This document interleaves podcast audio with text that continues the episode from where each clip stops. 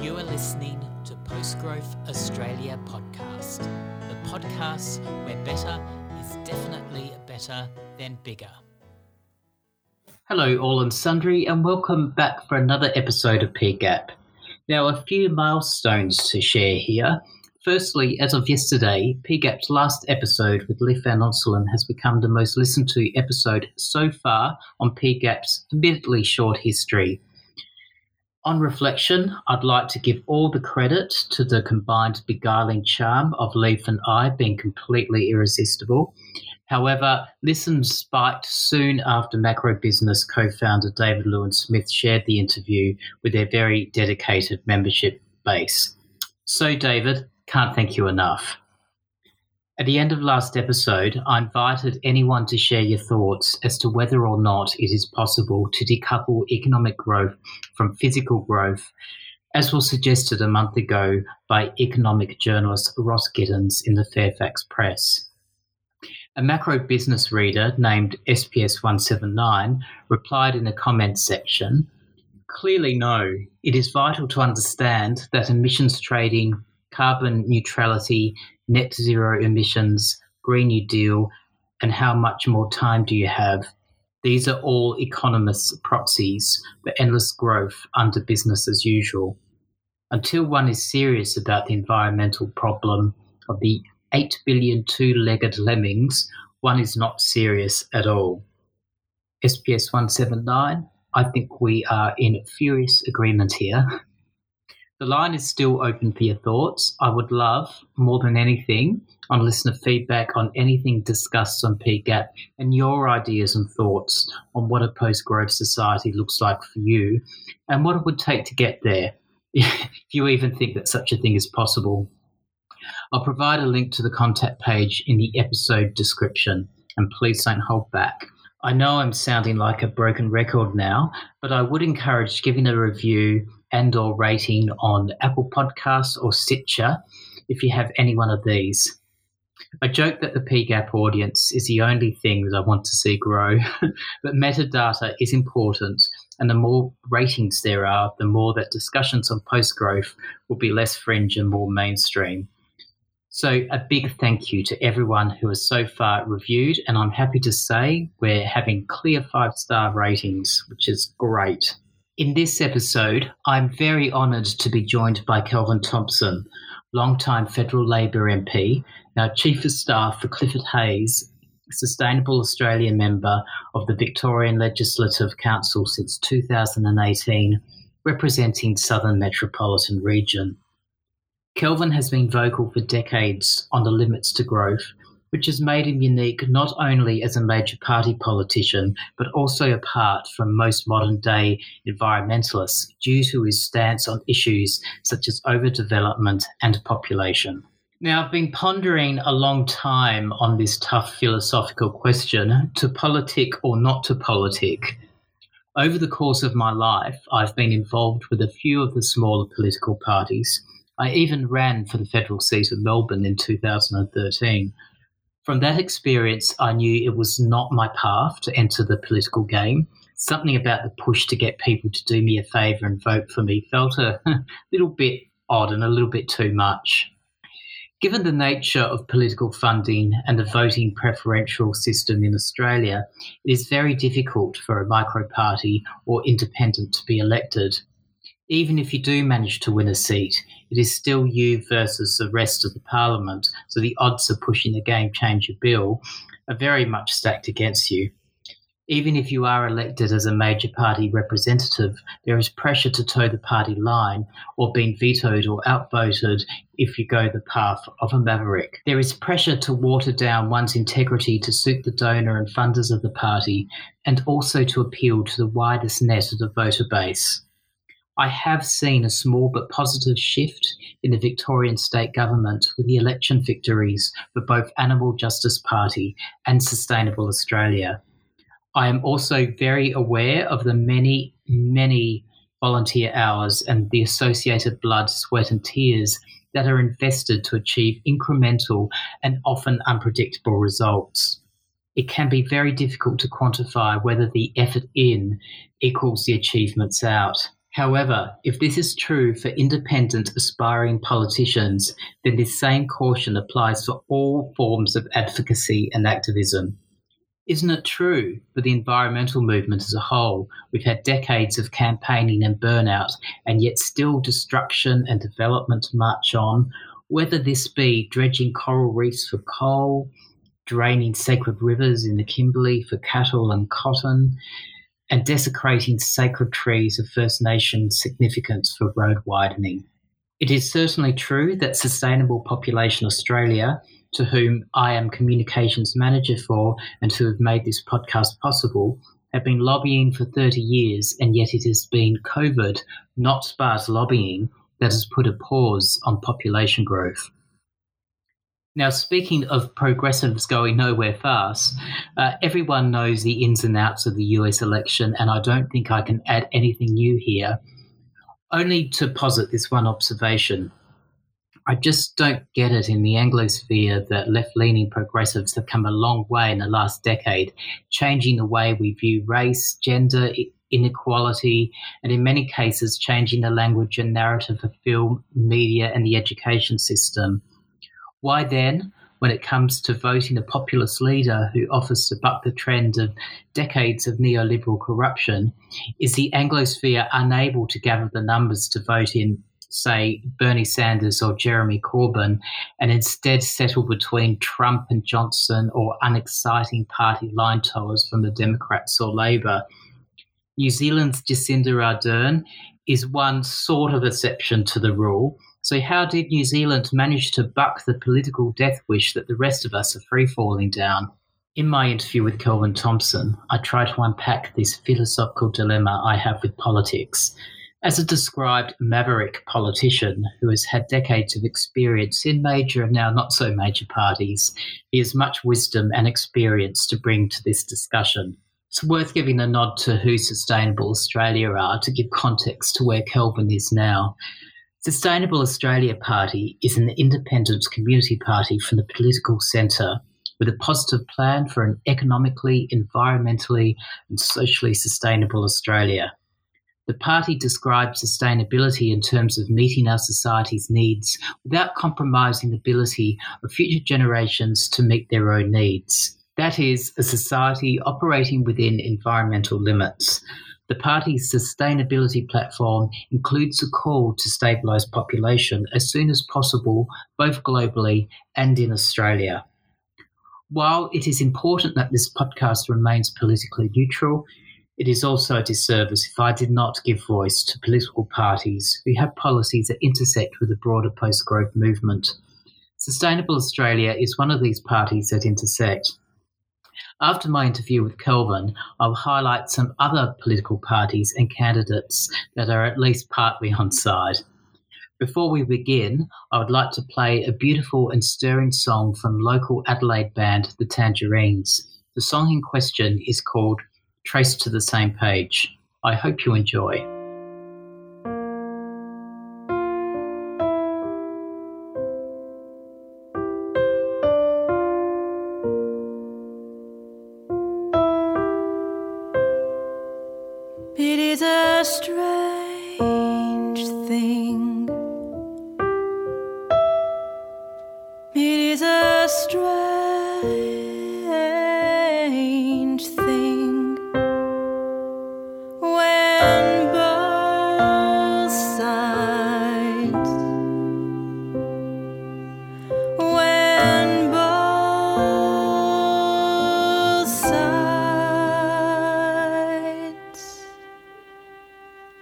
It tries to the same page when fear underlines all the choices made. I can sit back from here. I can sit back from here.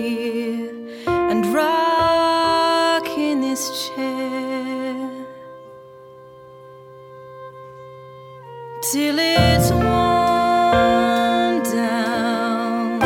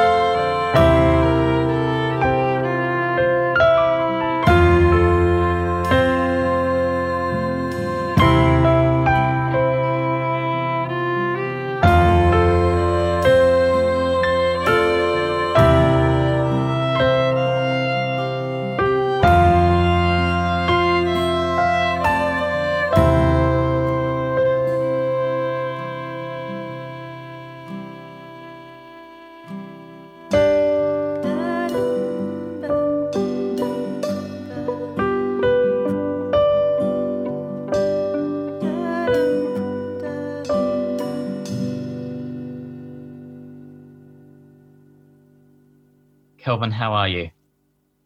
Good morning, Michael. I'm well. Kelvin, can you have a shot at describing yourself and what you're passionate about in 10 key words, if possible? Well, I'm passionate about the environment, I'm passionate about Australia, and about giving the next generation the same chances that my generation had. Now, I know that stewardship of the earth is very important to you. Can you describe a light bulb moment growing up when you became aware of the limits of growth and how this has shaped your dedication to the natural world since?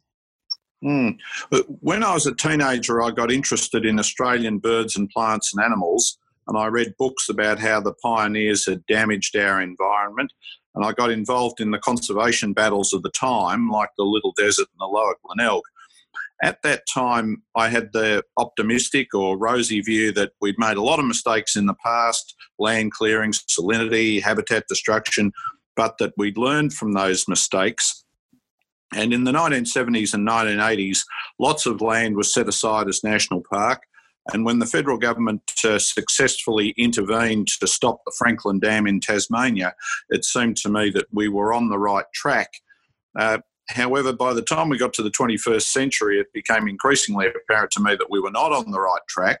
I was Labor's Shadow Minister for the Environment from 2001 to 2004, and I got to experience firsthand just how ferocious the pushback was to measures that would tackle climate change or tackle the deteriorating Murray-Darling Basin or protect native forests. So I had a few light bulb moments at that time.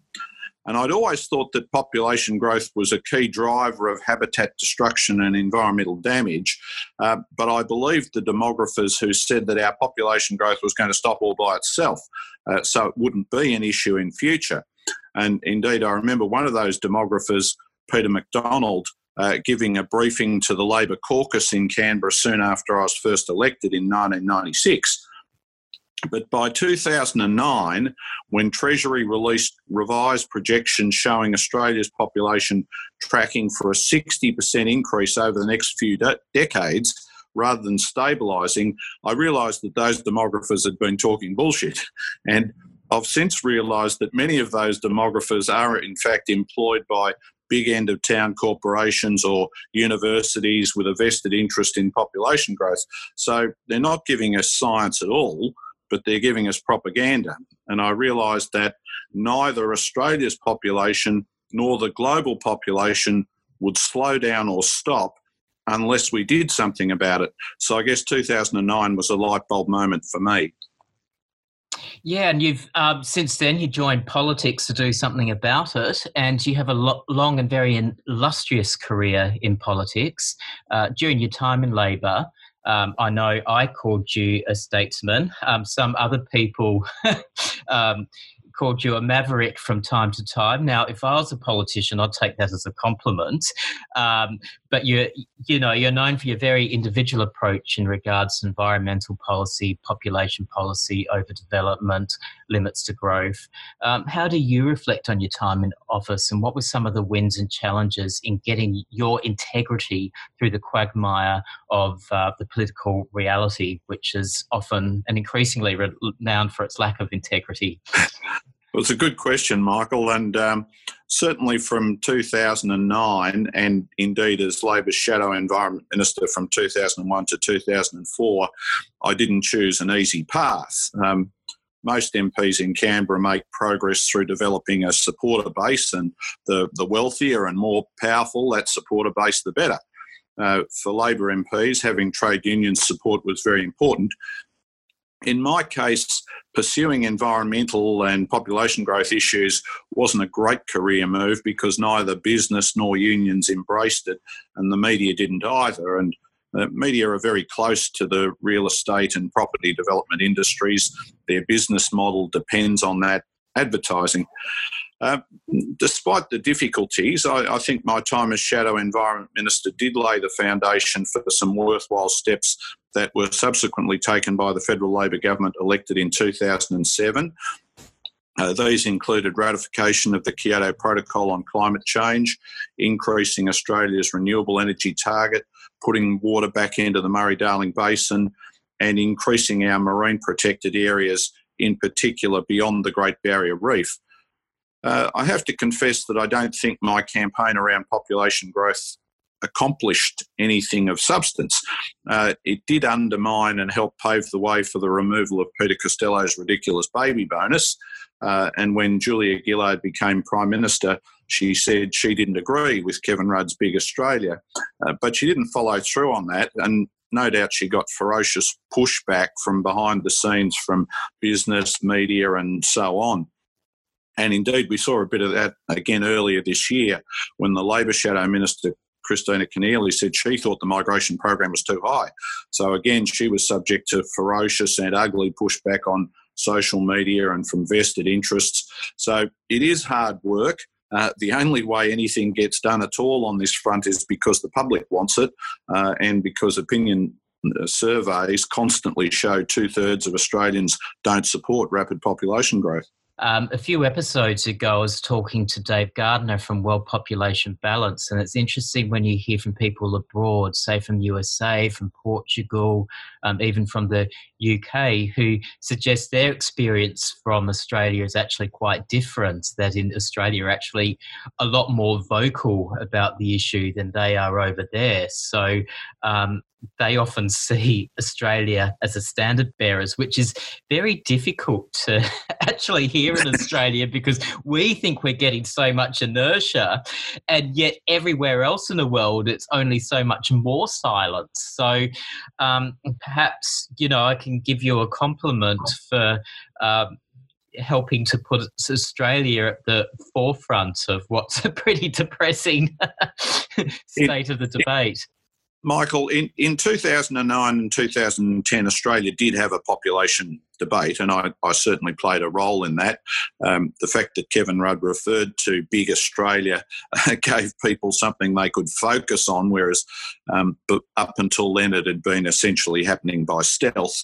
And people like Dick Smith got interested in it, and there was some media focus on the issue. So we did have a debate. And you're right that when I went overseas and spoke to groups over there, they were very excited about Australia having a debate because they felt that they were unable to have such a debate in their own country. But I do feel over time that we are experiencing similar and familiar problems in Australia to those faced in other countries in terms of having a population debate and getting the political support for population stabilisation.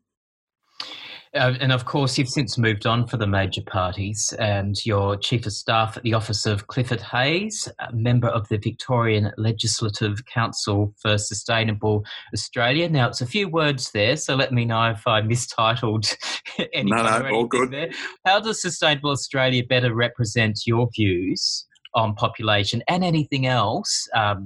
You know, overdevelopment, limits to growth, blah, blah, blah. And what have been some of the benefits for Victorians since Clifford took office? Michael, the Sustainable Australia Party is a party of the centre. It's neither left-wing nor right-wing ideologically. It seeks to take an evidence-based approach to issues. It's very pro the environment, and it wants Australia to be environmentally, economically and socially sustainable. And one of the things I value about it is its commitment to Australian-owned and Australian-made and Australian manufacturing. I think that being self-sufficient is an essential component of being sustainable. However, the globalisation and the free trade deals embraced by the major parties have sent Australian manufacturing to the wall and made our economy more vulnerable and our society unsustainable. As you mentioned, our first MP, Clifford Hayes, was elected to the Victorian Upper House at the last state election to represent the Southern Metropolitan Region. He successfully campaigned on a platform to stop overdevelopment. Since being elected, he's put forward a private member's bill to return planning powers to councils. This would enable residents to have a genuine say in the character of their street and their neighbourhood, rather than having the state government and VCAT impose high-rise apartments, multi-unit, dual-occupancy developments everywhere you look, killing off our front yards and backyards and urban vegetation and creating the coronavirus factories of the future. He's also campaigned against corruption bringing forward a motion to ban campaign donations by property developers. And given the disgraceful and shocking revelations at the IBAC inquiry into Casey Council, we need to guard against corruption at both state and local levels. And he's also campaigned against the bulldozing of properties with heritage value and has been calling for a parliamentary inquiry into heritage protection in Victoria. We think that heritage protection is presently a mess and that property developers are getting away with blue murder. Now, I believe he's striking a chord with the general public who, are breathing a bit of a sigh of relief. I'm sure he's very popular in Parliament at the moment. Well, it's an interesting legislative context. The crossbenchers potentially can make decisions and decide things if one or other of the major parties goes with them. The government's been able to get its legislation through Parliament with the support of other crossbenchers and hasn't depended on his support for anything much. So that's limited his influence and capacity to get these motions through. However, there's a lot of support for what he does from the resident action groups in areas like planning and throughout the Southern Metropolitan Region. I think there's a lot of interest in what he's doing and a view that residents are entitled to a say in the character of their streets and their neighbourhood and their community. Residents entitled to a say? Who would have thought? That's our view and we're sticking to it. Gonna need to lie down for a minute here. Now, this week, at the time of this interview, probably not at the time of broadcast, Richard Di Natale resigned as the leader of the Greens, and I read that he described his frustration around 10 years of political inertia. Now, there's an ongoing question in activism and in society as to whether smaller parties can ever compete against the two major party juggernauts whose, now this is my opinion, main distinguishing feature between them are their points of diminishing difference. This seems to be a phenomena across the Anglosphere at the very least, probably in most places of the world where you've got two major parties, they argue each other, but they're actually not that different. What do you see is the critical ongoing role of political engagement that makes this particular line of activism or advocacy worth continuing to pursue? Michael, I think that the political system is increasingly failing its citizens, and I make that as a reflection not simply about Australia but also about other countries with comparable political systems such as the US and the UK. And I'm not going to say that there was ever a golden age in politics where everybody loved their leaders who were all wise and benevolent. That's not true. But the basic levels of respect and decency and tolerance shown by both voters and leaders towards each other were higher than they are today. And faith and trust in both politicians and in the political system was higher than it is today. As I said, this is not only true in Australia.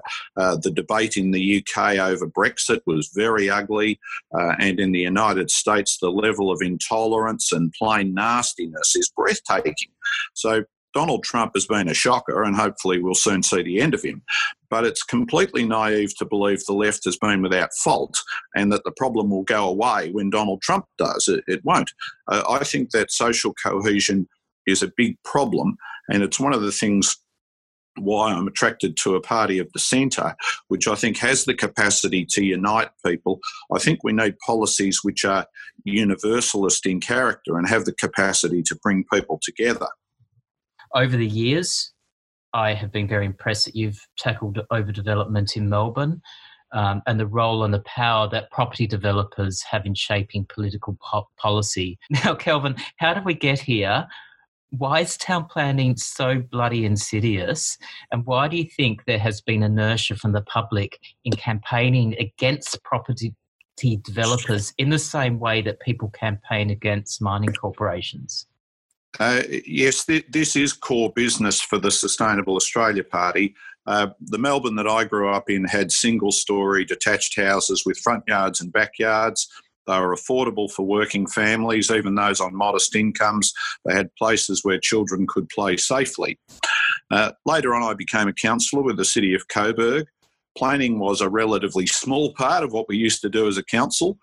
Councillors considered every single application we received, even to put in driveways. When I was first elected to council, I thought it was a bit rough that we would tell people what they could and couldn't do on their own land. But after spending over 7 years on the council, I realised that if we'd approved every application that was put in, the place would have turned into a slum, and that you do get the city that you plan for. Later on, the councils were amalgamated and much of the direct connection between councillors and ratepayers was lost, and I think that big councils have been a bad thing for residents.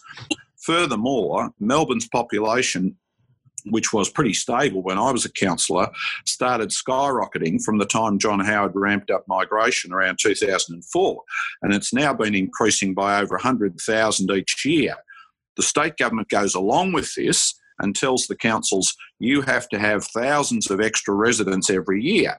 They put in place zoning and planning rules which favour developers over residents, and property developers, as the IBAC inquiry into Casey Council shows, Duchess state MPs and candidates from both the Labor and Liberal parties, they Duchess councillors, they Duchess council officers.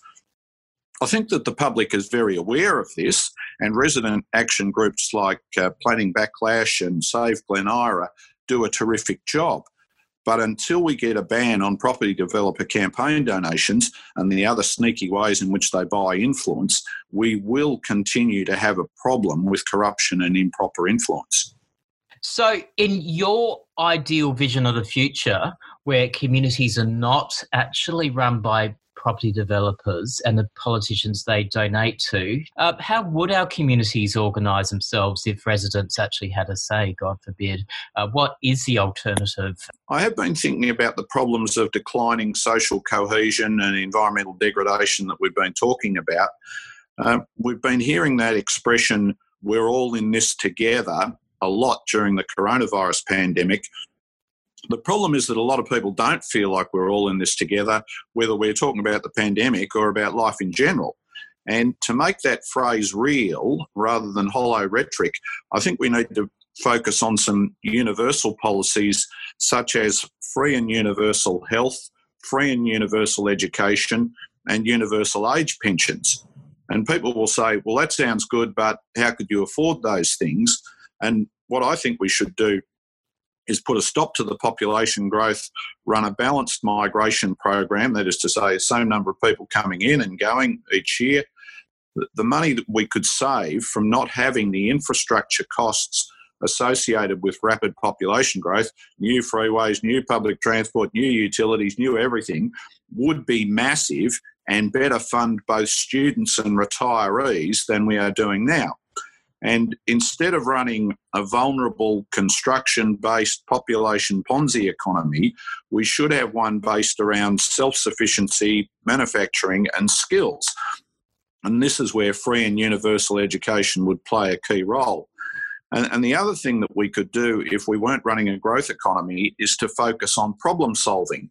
And I don't think I've ever met a politician or even a voter for that matter who didn't want us to do more about things like Indigenous disadvantage, homelessness, mental ill health, drug addiction, climate change and habitat destruction.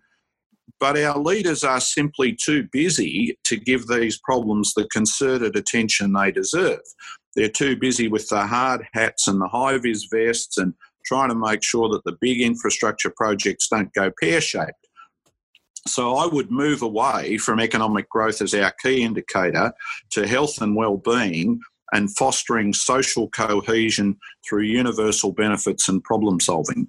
So to broaden the scope a little, do you have any thoughts on, I'm just going to cover any of the things we've discussed in previous episodes. So from memory, that's a steady state economy, that's universal basic income, that's modern monetary theory, it's relocalization, it's alternatives even to capitalism, rewilding. Do you see a classical system of capitalism but prior to the 1980s working within the limits to growth? Yes, I don't harbour aspirations to overthrow the capitalist system. I don't think we have to move away from that, but we do have to move away from growth as our key performance indicator. It is perfectly possible to make a profit every year and still be sustainable, but it's not sustainable to say that that profit must increase every year and indeed increase exponentially.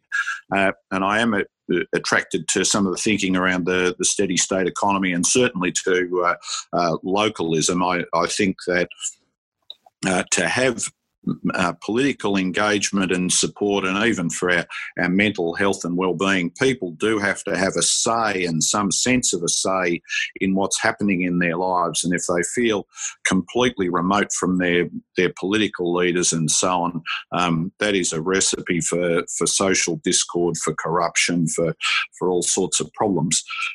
So making growth our key performance indicator and using GDP to measure it is taking us down a totally unsustainable road. I think it's going to collapse. GDP, as you know, measures everything. So bushfires or terrorist attacks or mass shootings increase the GDP. So it's a poor measurement of how we're travelling as a society. And the ongoing failure of the media to even report GDP per capita when they've been told often that GDP is a fake growth measurement incites politicians and bureaucrats to go for population growth as a kind of performance-enhancing drug. You know, they can look like they're increasing the economy when ordinary Australians are not getting wealthier at all, far from it.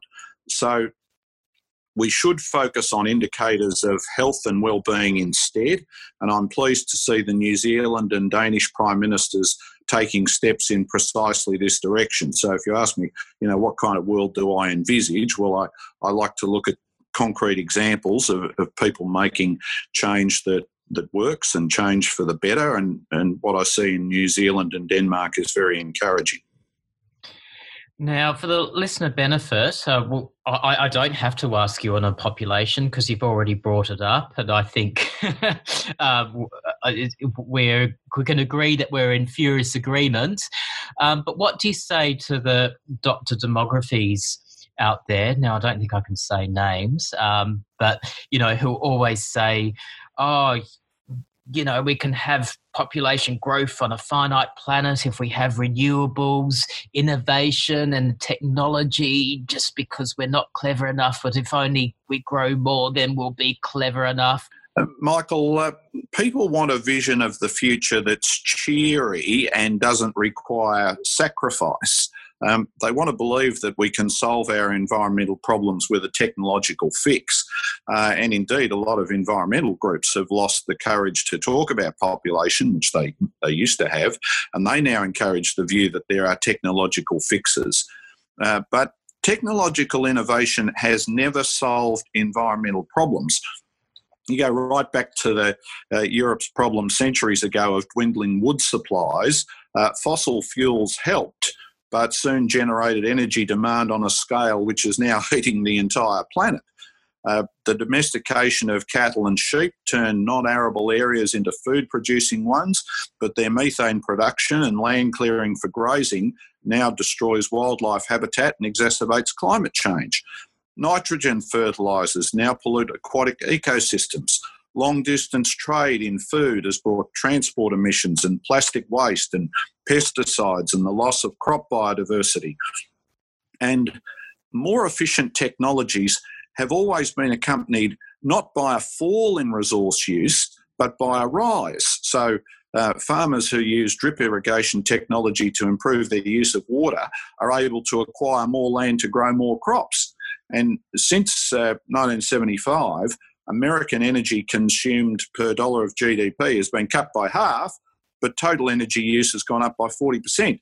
And in aviation, fuel efficiency has increased by 40%, but total fuel use has gone up by 150%. So technology, we'd love it to cut it, but it won't cut it. What we have to get our heads around is that for most of human history, human population was less than 1 billion, and it crossed 2 billion less than 100 years ago, but it's now well over 7 billion, tracking for 9 or 10 billion, and that cannot happen without disastrous consequences for both us and for the other species that we share this world with. So we have to get our heads around the fact that in the past 50 years, our population has more than doubled, while the population of birds, mammals, reptiles, fish has been cut by 60%. And that is a very different picture from the one I envisaged 50 years ago when, as a teenager, I got interested in protecting the environment. So for anyone into post-growth out there, why should they vote for Sustainable Australia? What policies do they have that would resonate? Well, exactly, Michael. And as we've been discussing, the Sustainable Australia Party is very concerned about protecting the environment, does not support the population Ponzi scheme, wants to see a more diverse economy, one where there's a much greater role for manufacturing than the one we presently have. We want to give residents a say in local issues. We want to protect them from overdevelopment. We want to flush the corruption out of our political system. And so for a whole range of reasons, I think that Sustainable Australia is offering a sensible alternative. And of course, people can Google Sustainable Australia Party on the website to see our policies, or also look on the Facebook page of Clifford Hayes MP, because there's lots of good stuff there as well. Fantastic. And you just answered my very final question, was where people to go. So do you still have a blog site where people can go if they want to follow you personally, or I haven't been Facebook posting for quite some time, Michael. I might resume it in due course, but I haven't been doing it, so I don't direct people to my own site. But certainly, the Sustainable Australia Party site carries a blog from me, where I've been putting up statements from time to time. Well, thank you so much for your time, Kelvin. It's been great to reconnect virtually. It's always a pleasure talking to you. I speak for myself. I'm going to make no assumptions whether that's a two-way street. I enjoy the conversation, and congratulations on what you're doing there. I think the podcasts are a great idea, and we certainly need people to think about the future in a clear-eyed way, and as we've been discussing, and unfortunately, there's not enough of it at present. Exactly. All right. Thank you, Kelvin, who is making politics not a dirty word still. Thank you.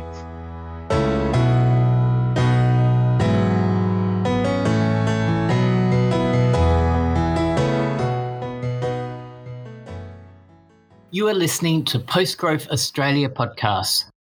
I'd like to again send my thanks to Kelvin for taking part in this politically themed interview and the excellent dedication he has put toward the cause for so many years.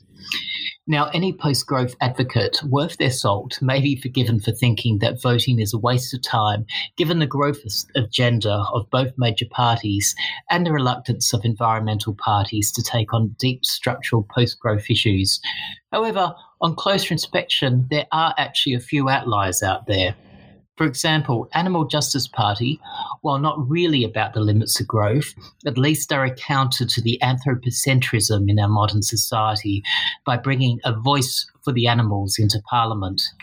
AJP run at federal, state and often local council elections. The New Liberals and the Australian Democrats both have policies that encourage progressive means of achieving egalitarian outcomes and countering wealth inequality and political corruption. The New Liberals promote modern monetary theory and are sympathetic to steady-state economics, while the Democrats have been historically supportive of sustainable population policies. Save the Planet Party offers some very hard-line environmental policies in line with the realities of a climate emergency. Based mainly in the Darebin local government area in Melbourne, in which I live, the parties support independent candidates to run at federal, state and local council elections around the Darebin and Cooper wards. Speaking of local government, I'm very pleased to note at the Darebin council elections just gone, an independent candidate ran on the issue of degrowth. Craig Walters did not win a position in his ward, but still managed to collect nearly 500 local votes without any extensive campaign trail. Craig is also a member of the Green Wizards, who are dedicated to the degrowth movement. Now, did I leave anyone out? Probably. If you know of anyone else, drop me a line on the contact form so I can share for next episode. By the way, for the next episode, I'll be interviewing someone quite famous, which I'm very excited about. I won't give the name away just yet, but if you're into permaculture, you'll definitely know him. Until then, though, take care, enjoy the newfound freedoms if you're like me in Melbourne, and enjoy the wild ride, which is the USA elections. Fun times.